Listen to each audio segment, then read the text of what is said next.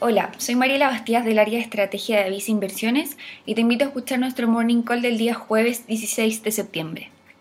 El martes de esta semana se publicó el índice de precios al consumidor de agosto en Estados Unidos, indicador que si bien estuvo leve bajo las estimaciones del mercado, aún mantiene un nivel elevado de crecimiento de 5,3% comparado con mismo mes del año 2020, y considerando que el objetivo del Banco Central en el país americano es de un 2%.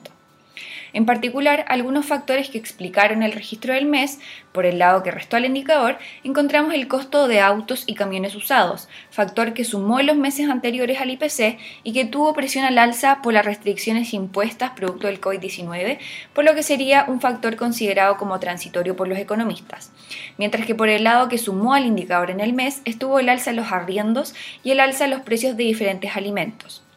De continuar la tendencia inflacionaria actual, donde el indicador comienza a estar explicado por factores que no son considerados transitorios, sumado a una continua recuperación en el mercado laboral, podríamos comenzar a ver en los próximos meses mayores señales por el lado de la Reserva Federal para empezar a reducir estímulos monetarios, lo que a su vez podría presionar al alza al precio del dólar internacional, así como también presionar al alza a las tasas de interés.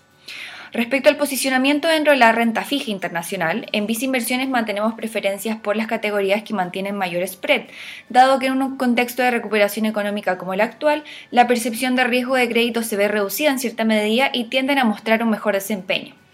Así, las categorías como eh, la de Estados Unidos con grado especulativo o bonos corporativos de países emergentes estarían dentro de nuestras preferencias, las cuales están a su vez reflejadas en el fondo Vice Renta Global.